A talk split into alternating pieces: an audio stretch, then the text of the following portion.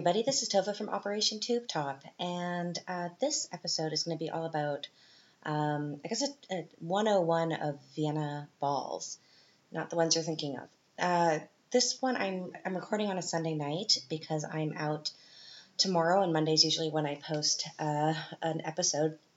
So you're going to hear a lot of background noise because I'm currently hiding in the bedroom, and the kid's a little bit under the weather. He's fine, but he's kind of running around wildly, and the husband is being loud as well.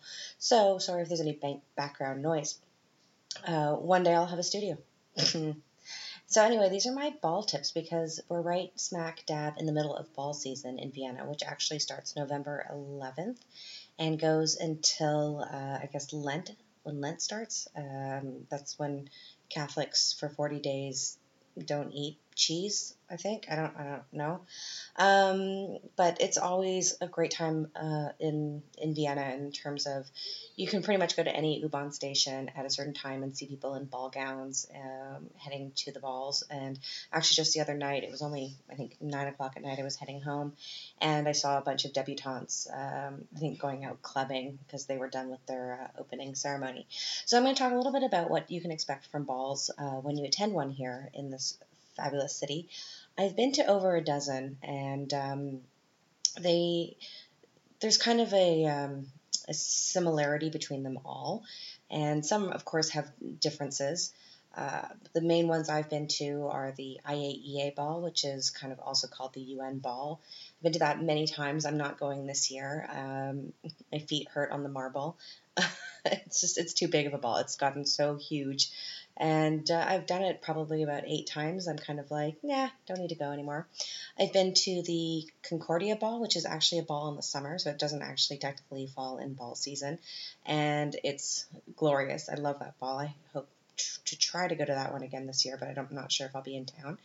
Uh, I've been to, of course, the Science Ball. This will be my third time coming up uh, this Saturday.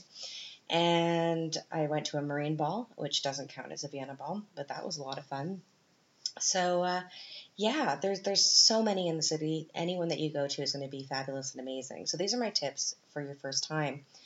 Um, number one, generally for most of the balls, your dress should be floor length. And it doesn't matter if it hits your ankles, but it generally should be uh, to the floor. Cocktail dresses are uh, verboten, not allowed. You can wear them to the science ball though, just to let you know. Um, in a lot of places, they will actually stop you at the door and you can't go in, even if you've bought a ticket. Just to warn you, it's happened a few times. Uh, men generally have to wear a bow tie uh, with a what they call here a smoking, which means a tuxedo.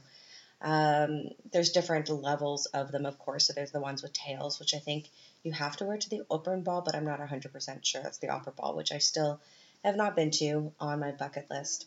Um, one tip with the dress uh, try to wear something as comfortable as possible because I know it's hard when you're wearing a ball dress, but you want to be able to go to the bathroom in it. It's not a wedding dress. You, your friend's not going to help you pee.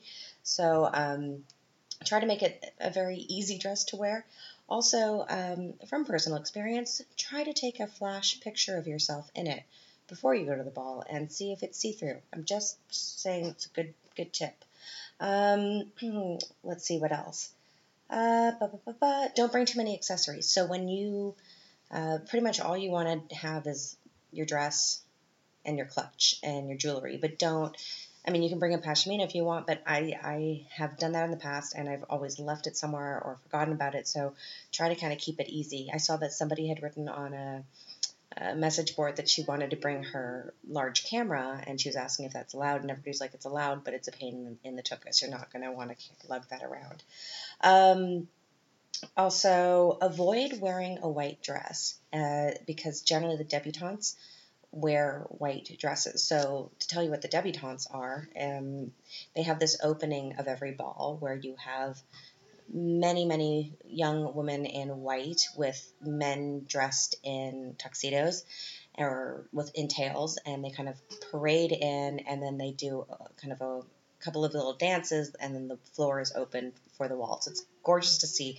So if you're at a ball, uh, balls, I think, usually kind of open around 9 o'clock. Try to get a good spot so you can see the opening ceremony if you haven't seen it before because it's it's exquisite and it's amazing. Most of the debutantes and the cavaliers are children of people who are somehow associated with the ball or high society. Um, I would have killed to have been a debutante had I known that this was a gig going uh, back when I was that age. Um, but then actually, looking back, I probably would have hated it hated every moment of it. So yeah, try not to wear a white dress. Any color is fine. You can wear. They try to do a trend. They try to say like this season, red ball dresses are really in, but nobody really pays attention to that. And um, yeah, you can wear support garments if you want to. I'm definitely going to be doing that this year. Uh, shoes. Let's talk about shoes because at every ball, even if you're not dancing, you're walking. These are huge places. These are palaces or city hall. Like you're going to be constantly walking. So uh, I've learned to wear the most comfortable pair of shoes, uh, heels that I have, and even put gel insoles into them because even you could be wearing flats and your feet are still going to hurt.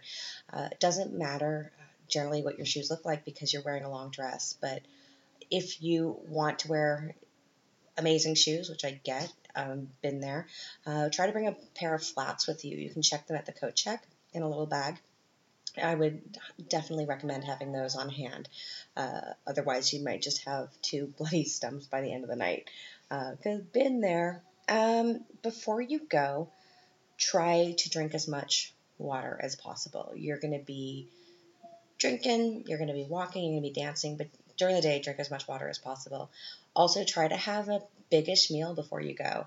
Uh, I know generally because you want to fit in your dress, you might not want to eat a ton of food, but I always have pizza before I go, and uh, it's been um, it's been a blessing because pizza is a blessing. But no, it makes a huge difference. And then, um, yeah, again, uh, fill up because there's generally not food at the ball. You can get uh, sausages. Sometimes there's goulash goulash at midnight, but generally there's not a ton of food that you can eat at a traditional Viennese ball. So try to load up on carbs before that. Um, try to learn how to waltz. I still haven't done it, and I've been to so many balls because uh, I generally go just with girlfriends, so I don't have a date. So I don't think, okay, I need to, I need to waltz. But one day I'll learn how to do it. But it's a, um, it's a, it's not so complicated. I'm sure I could take the time to learn it, but um, I got other things to do. I'm busy, busy person. Uh, I'll never forget. It was I think actually last year at the Science Ball, sitting around with a bunch of uh, people I knew. Uh, they're friends of a good friend of mine, and we were all chatting. And they're you know super um, super woke women. We're talking about feminism and the patriarchy, and we're going on and on. And then suddenly the Blue Danube waltz came on, and then they all stood up and they're like, oh, well, we must waltz now. And they went off with their uh, partners, which I found was absolutely hilarious because I was like, yeah, it's just so Vienna. Like everybody knows how to waltz except for me. Um, so if you're gonna waltz, you should know how to waltz if you want to go on the dance floor because people will um, be ticked off if you're just uh, you don't know what you're doing. Um, if you are sitting at a table, if you've booked a table, because usually what happens is you get a runner ticket, which means that you are able to walk anywhere around in the ball, not the VIP section unless they invite you.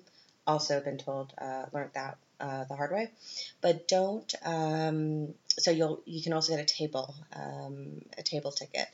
And one thing, always check the menu prices before you order um, anything because prices will shock you. This is Vienna. Alcohol is cheap, but not at balls. Just uh, last year was a bit of um, a little bit of a cardiac arrest when I got the uh, receipt.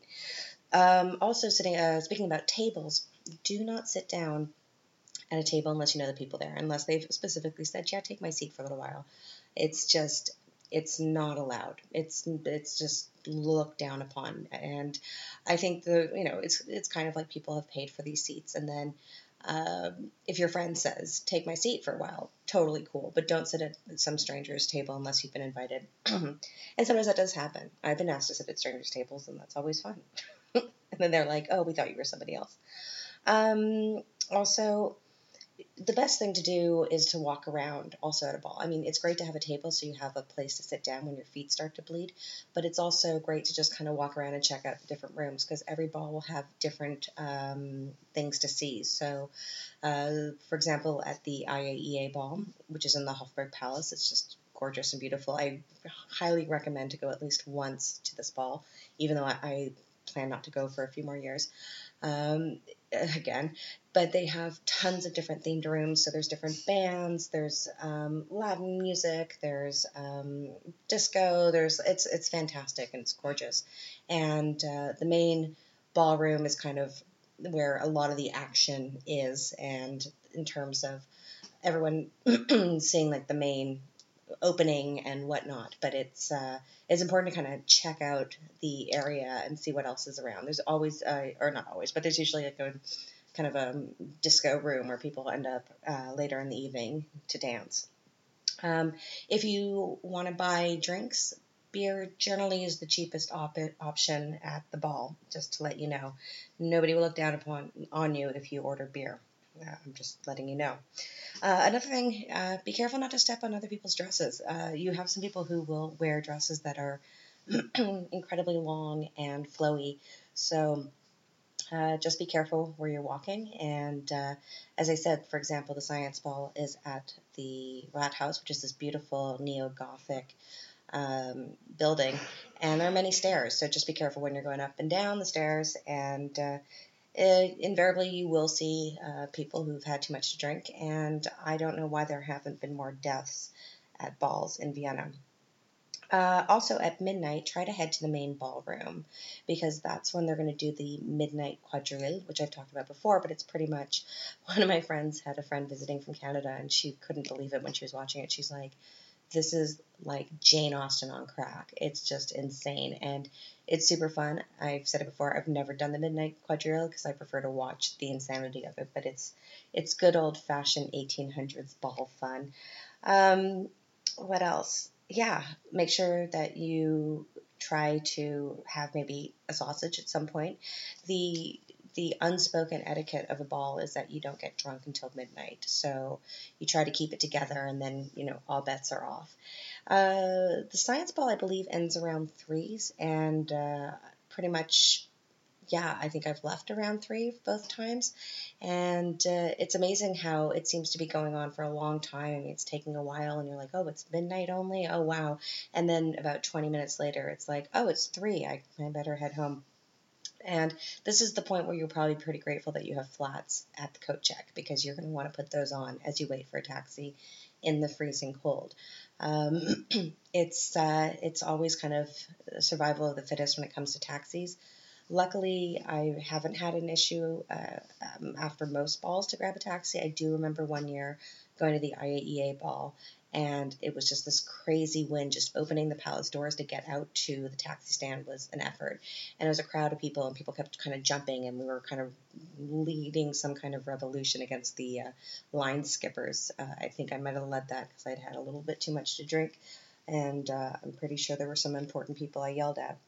So when you kind of head home at three, uh, my favorite thing to do is I wash my face and I put on the best pair of pajamas I have, probably heat up some slices of pizza, and then I sit on the sofa and probably Facebook about my amazing night or I look through pictures of the ball and then I pass out and I'm probably going to be woken up at six in the morning by the kid. So the best thing about a ball is that it's the dressing up, it's the excitement, it's uh, something that you know by the time the the evening is over, you can't believe how it just passed. It's kind of like your wedding day. It's like what that all that planning and it's gone.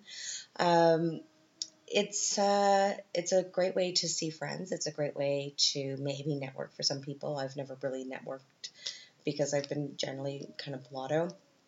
And uh, the best thing is just to have fun. And if your feet hurt, um, I told you, no, just make sure to take a break. And uh, yeah, it's uh, it's always an interesting. Um, there's always a different feeling at different balls depending on what's going on uh, in the world. I think last year I was in a bit of a downer. Don't know why, uh, but this year I'm really looking forward to it. I think I'm going to have a great time. It's been just the last few weeks have been pretty insane in kind of neat things happening personally. So I think I have things to maybe kind of celebrate. Um, so that's those are my really easy tips for the ball. If you can think of anything else, please let me know. And um, yeah, as I said, I will be posting this uh, Monday, which will be when you're listening to it. But I will be out. I am going to a restaurant called Daniel Moser's Cottage. I think in the 18th or 19th.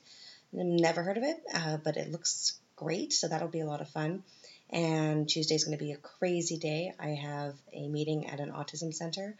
I um, I've had a meeting there in the past, and it was um, I don't want to say much, but let's just say it was disastrous. So we're going to see how this one goes. I'm hoping it's uh, um, going to be okay. Afterwards is the therapy networking night at the Beaver Brewing Company, so I will be there for about an hour. And uh, after that, I'm actually going to be interviewing the owner of the Beaver Brewing Company for a podcast. So that'll be posted uh, next week. And yeah, its wedding anniversary is on Wednesday. That's 14 years. Uh, today we ordered takeout, and he almost died on some wasabi, and I kind of wonder how he lived before we met. Uh, we're not doing anything on the actual day, but the next day we might be doing um, a quick dinner. But it's it's always hard, kind of during the week with the kid, and we don't want the nanny to have to stay too late. And then next Saturday is going to be the science ball. So my plan for that day is I might go to a spinning class in the morning. I'm not sure. I'm definitely going to try to take a disco nap, and then I since I'm not uh, having a hair and makeup artist this year, uh, saving some money, spending it on other things, uh, I'm going to probably have my hair in little itty bitty curlers because I'm going to go for a very Zelda Fitzgerald hair look and maybe do a face mask, take a bath, and then start to get ready around six or so. I've been invited to the uh, reception beforehand, which I'm really excited about. So check out Instagram for posts on that and me going, oh my god, it's so great, love it, so amazing, surreal hashtag. Um, otherwise, yeah, Sunday, uh, nobody call me, don't write me, uh, I'll be dead. I will not be able to respond to anything, and uh, yeah, it's it's gonna be fun. I am definitely exhausted. As I said earlier, the kid, or I even blogged about it today, kid is sick. He seemed to be doing much better yesterday because he had his shots on Wednesday. But I guess his immune system's down, and somehow, I don't know how he got a little bit of a cold because he hasn't left the house since Wednesday, so I don't know where he got it from, but I will find some somebody to blame. Um, we, I think he'll stay home one more day tomorrow, and then we'll ship him off on Tuesday. It kind of reminds me of a friend's uh, story where her poor kids have had scarlet fever twice in the last couple months. And then they were home for almost a week, and then they sent them to school. And then the kindergarten called and was like, "Oh, your daughter has a fever." And uh, my friend was like, "I cannot. This cannot be the third time of scarlet fever." It turns out that she is okay, but uh, we deduced that she probably had a fever because she wanted to watch TV. Um, kids have this incredible power of creating illness if they are determined enough.